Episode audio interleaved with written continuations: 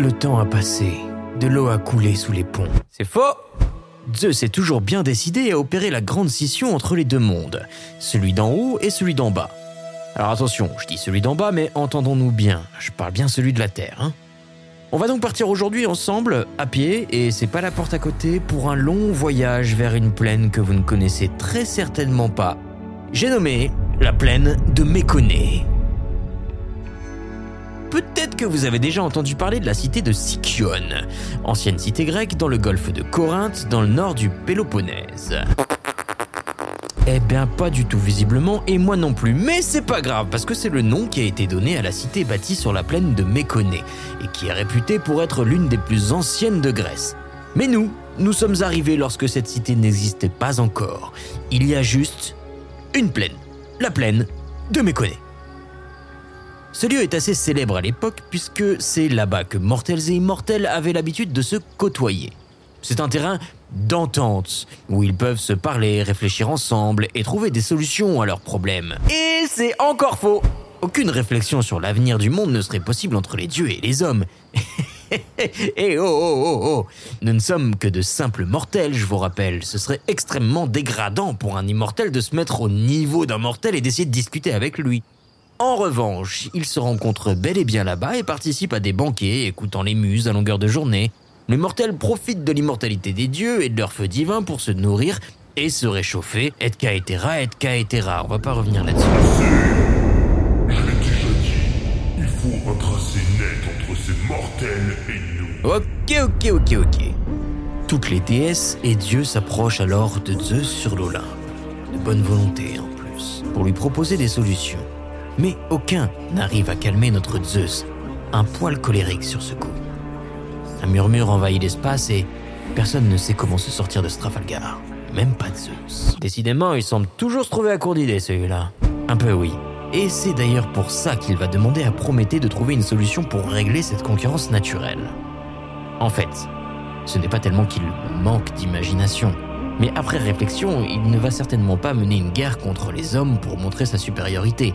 Ce serait absolument ridicule. Il les massacrerait en moins de temps qu'il ne faudrait pour dire massacrer ce qui est extrêmement rapide pour massacrer des gens. Il ne va pas non plus entrer dans des discussions avec eux afin de trouver un accord qu'on scellerait. Non, il est bien au-dessus de cela. Prométhée en a conscience. Prométhée a alors une idée. Pour changer. Comme pour beaucoup de choses, la solution se trouve dans les assiettes de chacun. In vino veritas, comme on dit. Non, déjà plus personne dit ça, et en plus là c'est de la bouffe dont il s'agit, pas du tout de vin. Bref, Prométhée a un plan.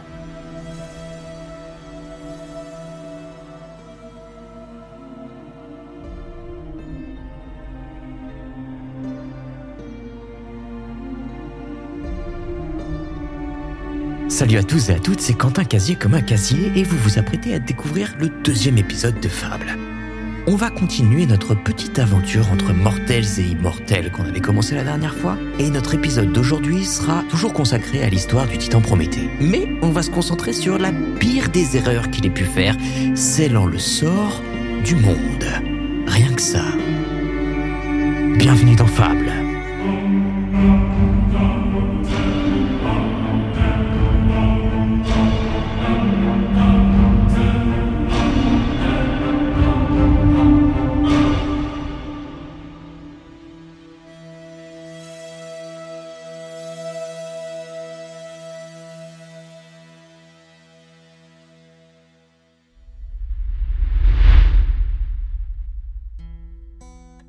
Selon Prométhée, il pourrait être intéressant de définir comment les créations mortelles, les êtres humains, vont pouvoir faire une offrande aux immortels pour les remercier de...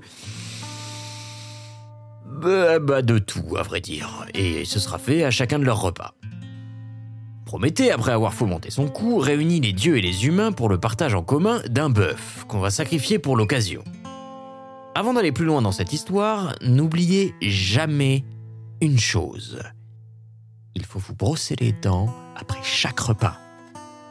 Non, pas du tout en fait. Enfin si, faites-le, mais n'oubliez jamais que Prométhée est le rusé. Il est le philanthrope, le révolté Prométhée. Il est celui qui aime l'homme. Peut-être pour ce qu'il est, mais surtout pour ce à quoi on veut le condamner. Et là, en l'occurrence, on veut le condamner à une condition inférieure. Pour lui, il est hors de question de laisser une injustice comme celle-ci passer.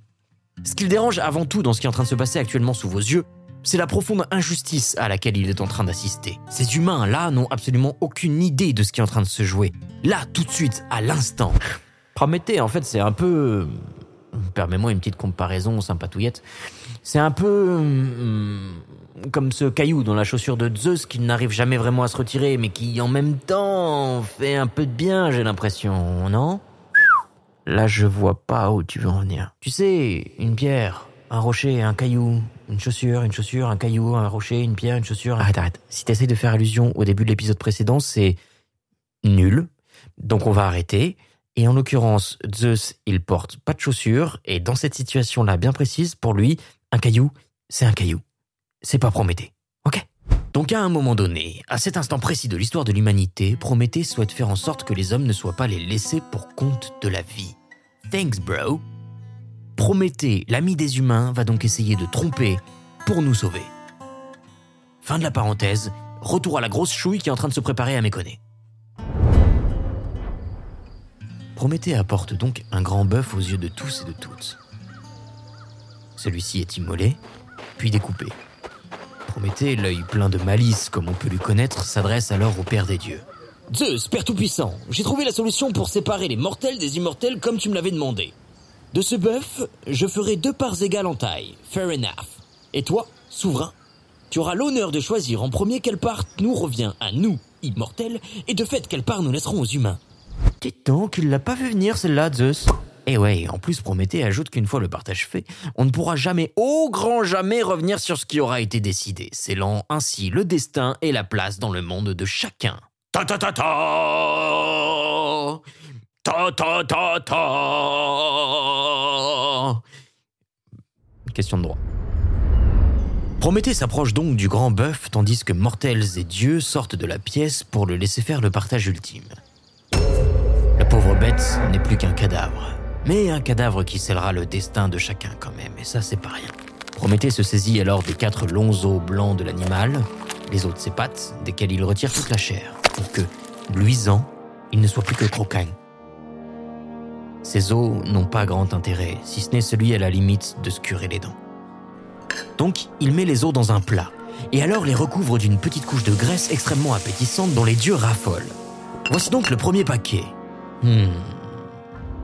Fourbe, n'est-ce pas? Il récupère ensuite tout ce qui est comestible. Les chairs, les abats, le foie surtout. Moi perso j'ai jamais pu, mais certains disent que c'est délicieux. Le reste de la graisse et enveloppe toute cette délicieuse viande parfaitement cuite dans la peau de l'animal. Il ferme le tout et cache à présent tout ce contenu dans une partie immonde du bœuf, à savoir l'estomac de la bête, d'un aspect, comme vous vous en doutez, répugnant. Et je ne vous parle même pas de l'odeur. Tout le monde est alors rappelé sur l'Olympe pour pouvoir assister à l'offrande et au choix ultime qui scellera l'avenir du monde. Prométhée s'avance, tenant les deux paquets, les deux plats, un dans chaque main, tendus vers le Père des dieux. Dans l'assistance, chacun retient son souffle, pas un mot n'est prononcé. Zeus, qui est omniscient et qui est le maître de la métisse, bien avant Prométhée, laisse apparaître un fin sourire en coin à l'approche de Prométhée. Il le scrute et lui dit Mon cher Titan, fils de Japet, tu es remarquable. Vraiment, mais... tu as été bien partial dans ton offrande. Zeus choisit donc, en toute logique, la part la plus appétissante, celle recouverte de graisse, celle que Prométhée lui avait finalement dessinée.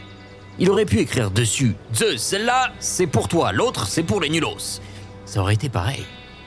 Tous les yeux sont actuellement rivés sur Zeus. Il défait le paquet offert et découvre alors devant tout le monde le subterfuge dont les dieux se trouvent victimes. Dieu de l'Olympe, vous n'aurez que les os à ronger. Tu as voulu me duper, cher Prométhée. Et tu sais ce qui arrive à celui qui te trompe.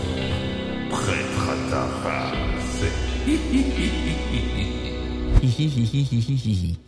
Vraiment, je dis car tous et toutes ne peuvent que rire intérieurement de ce qui vient de se passer. Enfin, là, ils viennent quand même littéralement de se faire couiller, on est d'accord Hmm, On pourrait croire que oui. À un mini détail près. De tout temps, les dieux n'ont jamais eu besoin de boire ni de manger les nourritures terrestres. Ils boivent du nectar, la boisson des dieux, et mangent de l'ambroisie apportée par les colombes, la nourriture des immortels, qui n'est pas une nourriture véritable, au sens où nous nous l'entendons, mais simplement quelque chose d'agréable. Ils n'ont que faire de ces eaux reçues en offrande dans le fond. Zeus le sait depuis le début, et là où Prométhée pensait le berner, lui a vu la ruse arriver, gros comme une maison, comme une barre d'immeuble même à ce niveau-là, en plein milieu du visage, et ça fait mal. Mais il a faim d'être trompé, et c'est là où l'arroseur se retrouve tout mouillé. Au moins, le destin est scellé. Zeus n'ayant qu'une parole, les dieux se satisferont donc des eaux et de la graisse qu'on immolera pour leur faire offrande avant chaque repas. Et c'est effectivement ce qui se passait à l'époque, hein, accompagné potentiellement de quelques libations de vin. Prométhée pense faire un cadeau aux hommes et Zeus rentre dans son jeu. La bonne part est en réalité celle qui, contre les apparences, semble plus mauvaise. Et vous l'aurez compris. Bah ouais, j'espère, sinon ça va être un peu long en fait le podcast. En réalité, Prométhée s'est dupé lui-même, car dans le corps humain et animal, il n'y a bien qu'une seule chose qui est imputrescible. Et ce sont les os. Oupsie En plus de passer à un régime carné, et de devoir se soumettre au sacrifice avant chaque repas, les mortels vont donc, à partir de désormais, comme on dit, se nourrir de la seule partie du corps de l'animal qui périt, la viande morte, qui, elle, contrairement aux os, pourra pourrir. Pourra pourrir. Tiens, c'est rigolo ça. Pourra pourrir, pourra pourrir, pourra pourrir, pourra pourrir, pourra pourrir, pourra pourrir. Les dieux, avec ce sacrifice, ne vont finalement que renforcer leur ami mortel. Parce que, en plus, eh oui, c'est pas tout. Ce que semble avoir oublié notre cher Titan, c'est que dans ces os, il y a ce qu'on appelle la moelle, la partie vitale qui est protégée par les os. Les dieux prennent donc la partie vitale et stable de l'animal, ils se nourriront de cela dans les sacrifices que leur feront les hommes, renforçant ainsi leur immortalité. Comme on le disait, ils s'en nourriront globalement à travers les os blancs, une couche de graisse, un petit peu de vin, tout cela est mis à brûler, les dieux n'ayant plus qu'à humer cette fumée qui monte jusqu'à l'Olympe avant chacun des repas des mortels. Mais les hommes, oh mon Dieu les hommes, bien au contraire, ils deviennent de vrais mortels qui devront se nourrir de cette chair qui semble si appétissante. Et oui, se nourrir, et je dis bien devront se nourrir, devoir se nourrir. Parce que jusqu'à présent, ce concept n'existait même pas. Bah ouais, mais vous écoutez pas, on l'a dit, l'âge d'or, suivez, mince, c'est pénible. Mais pour qui tu te... Andale, andale. Oui, oui, oui, du coup, on l'a dit. L'âge d'or. Cela devient vraiment nécessaire, vital en fait. À partir de maintenant, ils devront se nourrir pour reprendre des forces, sinon... Ce qui est en train de se jouer là sous vos oreilles ébahies, ce n'est pas tellement le fait que Zeus se soit fait rouler dans la farine, peut-être même volontairement, mais davantage le fait que Prométhée ait voulu ruser face à Zeus, le tromper. Ce qui est impardonnable, vraiment, n'essayez jamais, vous le regretterez. Vous le regretteriez. Vous le regretteriez. Vous le regretteriez. Merci. Zeus entre alors dans une colère noire à l'idée absurde, complètement insensée que Prométhée ait bien pu vouloir tromper sa vigilance ainsi. Pour le punir, il va décider de punir ceux qu'il chérit tant, les humains. Et pour cela, rien de plus simple au fond. Il suffira de les priver de la seule chose qu'ils possèdent, le feu divin, ce feu céleste hérité de l'époque de Chronos.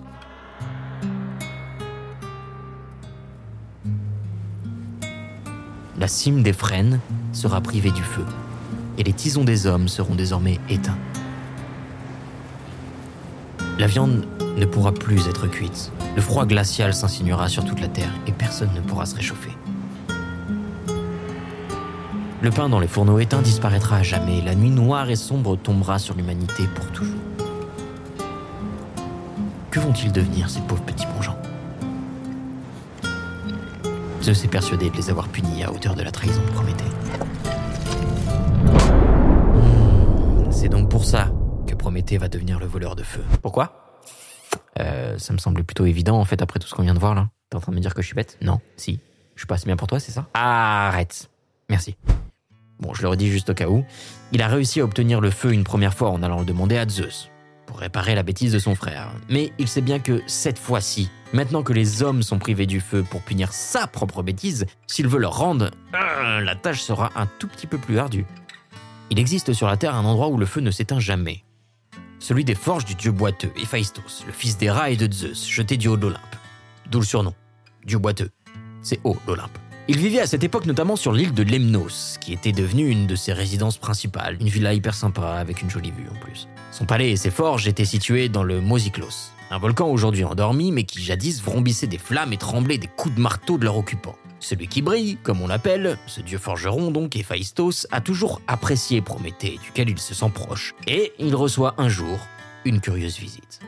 Prométhée, qui avait l'habitude de se promener parmi les humains, prend donc la direction des forges d'Héphaïstos. Son plan est prêt. Il l'a répété et répété et répété et répété et répété. Il sait comment il peut récupérer le feu et le rapporter à ses petits êtres chers. Il a pris soin d'emporter avec lui une tige plate de fenouil, qui a ceci de particulier que, contrairement à la cime des arbres, qui sont très secs à l'extérieur mais humides à l'intérieur, pouvant donc s'embraser facilement, le fenouil est quant à lui très humide, frais et vert à l'extérieur, mais à l'intérieur, une fois qu'on a retiré la moelle, il est extrêmement creux et sec ce qui arrangera bien nos affaires. Et je suis sûr que ça passionne absolument tout le monde ici de savoir à quoi ressemble un fenouil et comment il est constitué. En plus, il a un petit goût d'anis, moi personnellement j'en suis fan, ça me fait du bien de vous en parler, profitez-en. D'ailleurs, le saviez-vous? Moi non, j'ai encore rien dit. Eh oui Ok, bon, les Grecs appelaient le fenouil marathon. C'est rigolo ça, non? Exactement comme le nom du lieu de la bataille entre les Grecs et les Perses. Je l'ai pas là. Bah oui, c'était couru d'avance. Oh, celle-là, je l'ai, bien joué. Merci. Chez nos amis les Grecs, marathon avait un tout autre sens que celui qu'on lui donne aujourd'hui.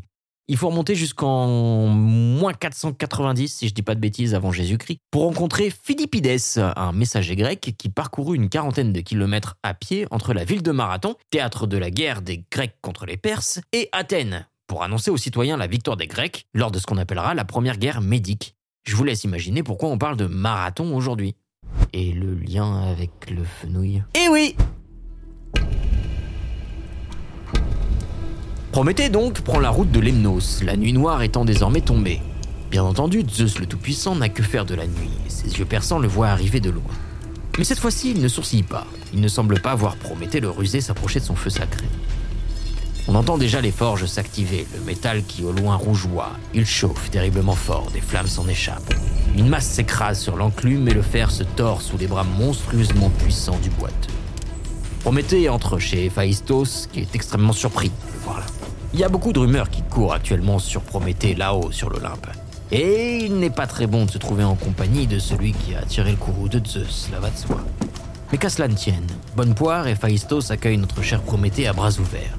Des bras qui pourraient l'écraser en une embrassade. Salut mon cher boiteux, comment vas-tu? Lui lance Prométhée. Et une discussion assez banale débute alors entre eux, Prométhée faisant mine de s'intéresser à son compte. Il lui demande alors sur quoi elle travaille actuellement. Et Phaistos, trop heureux de l'attention qu'on lui porte pour une fois, fonce immédiatement chercher son dernier ouvrage. C'est le moment. Une fois le regard détourné de celui qui normalement voit tout et de celui d'Héphaïstos qui est happé par ses subtils bavardages, il prend une graine du feu qui brûle dans le foyer et la place dans le haut de son fenouil.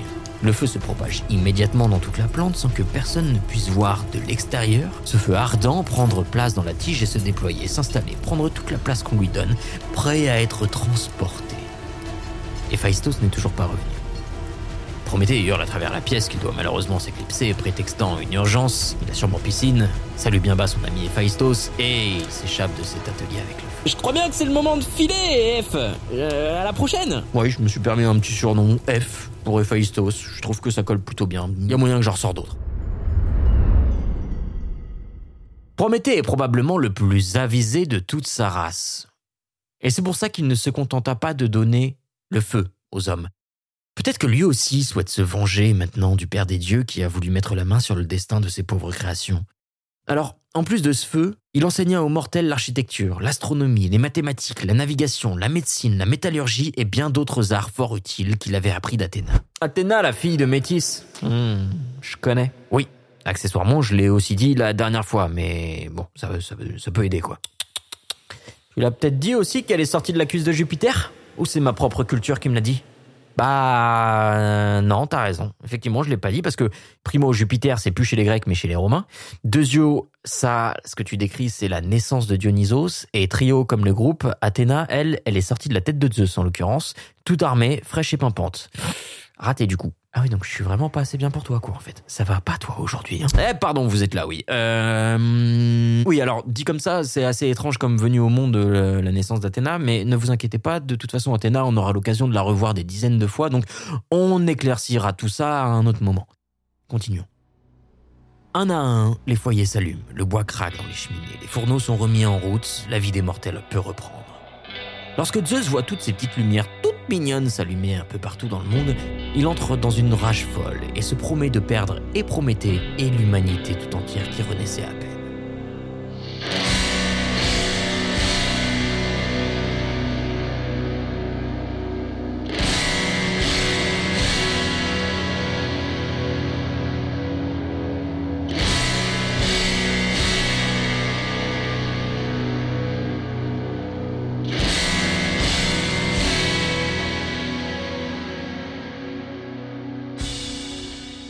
On s'en doutait un peu. Zeus n'a plus trop envie de rigoler, Zeus n'a plus envie de jouer, c'est tout son système bien ordonné qui vacille aujourd'hui à cause d'un seul titan qui défie son autorité suprême coûte que coûte. Et comment fait-on pour faire taire une révolution sourde qui gronde et qui risque de grimper? On tire dans les yeux des étudiants avec des flashs... Eh, Stop, c'est pas notre combat. tu dis ça parce qu'on est sur écoute A priori, oui, on nous écoute, ouais, c'est le principe. Podcast, tout ça, tout ça. Hmm, j'aurais dû m'en douter. Encore un coup Russes. Allez, on continue Bon, Zeus Foudrage va sévir. Une dernière et ultime fois. Dans sa grande montée, Zeus nous a laissé le feu. Mais ce ne sera plus le feu divin, inextinguible, infatigable, immortel, toujours prêt à jaillir que nous avions connu jusque-là. Pardon, j'ai dit que nous avions connu par abus de langage, vous comprenez? Vous, a priori, vous ne l'avez pas vu, ce feu divin. Excusez-moi, autant pour moi. Oh, et qu'est-ce que vous avez raté quand même? Oh, ça c'était une époque. Hein. Oh là là là là. Bon, faut dire hein, quand même, c'était mieux avant. hein. En roue libre totale, le type. C'est toi qui va pas bien en fait. Hein Donc, le feu, oui, pardon. Mais pas celui de Zeus. Non, non, non, non, non, non, non. Prométhée a rapporté un feu cette fois-ci un peu différent.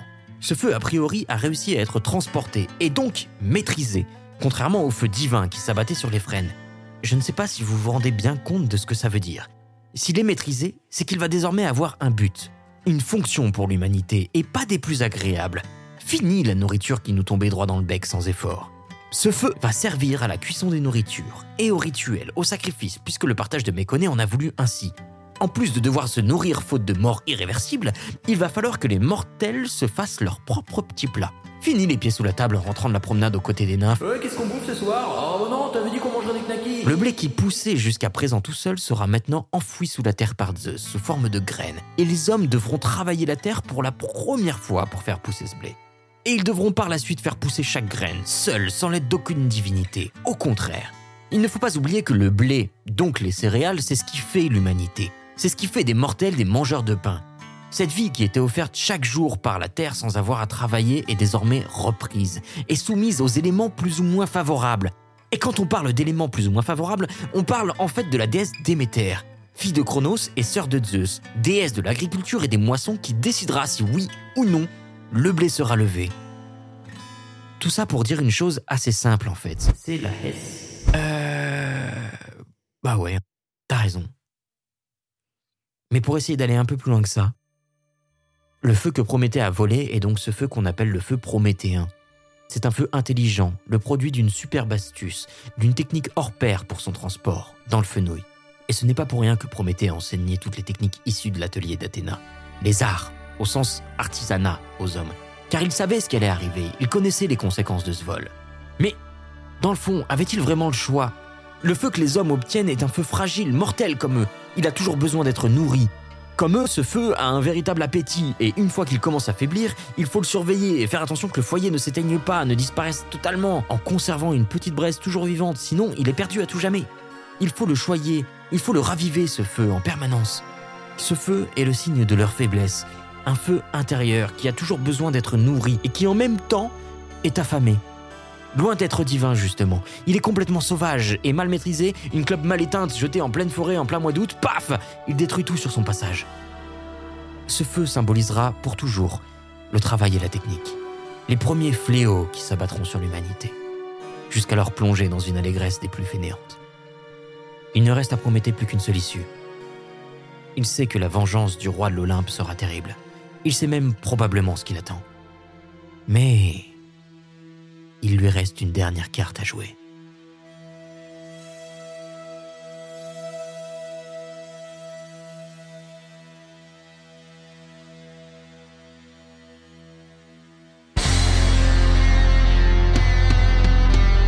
Merci beaucoup d'avoir écouté ce nouvel épisode de Fable.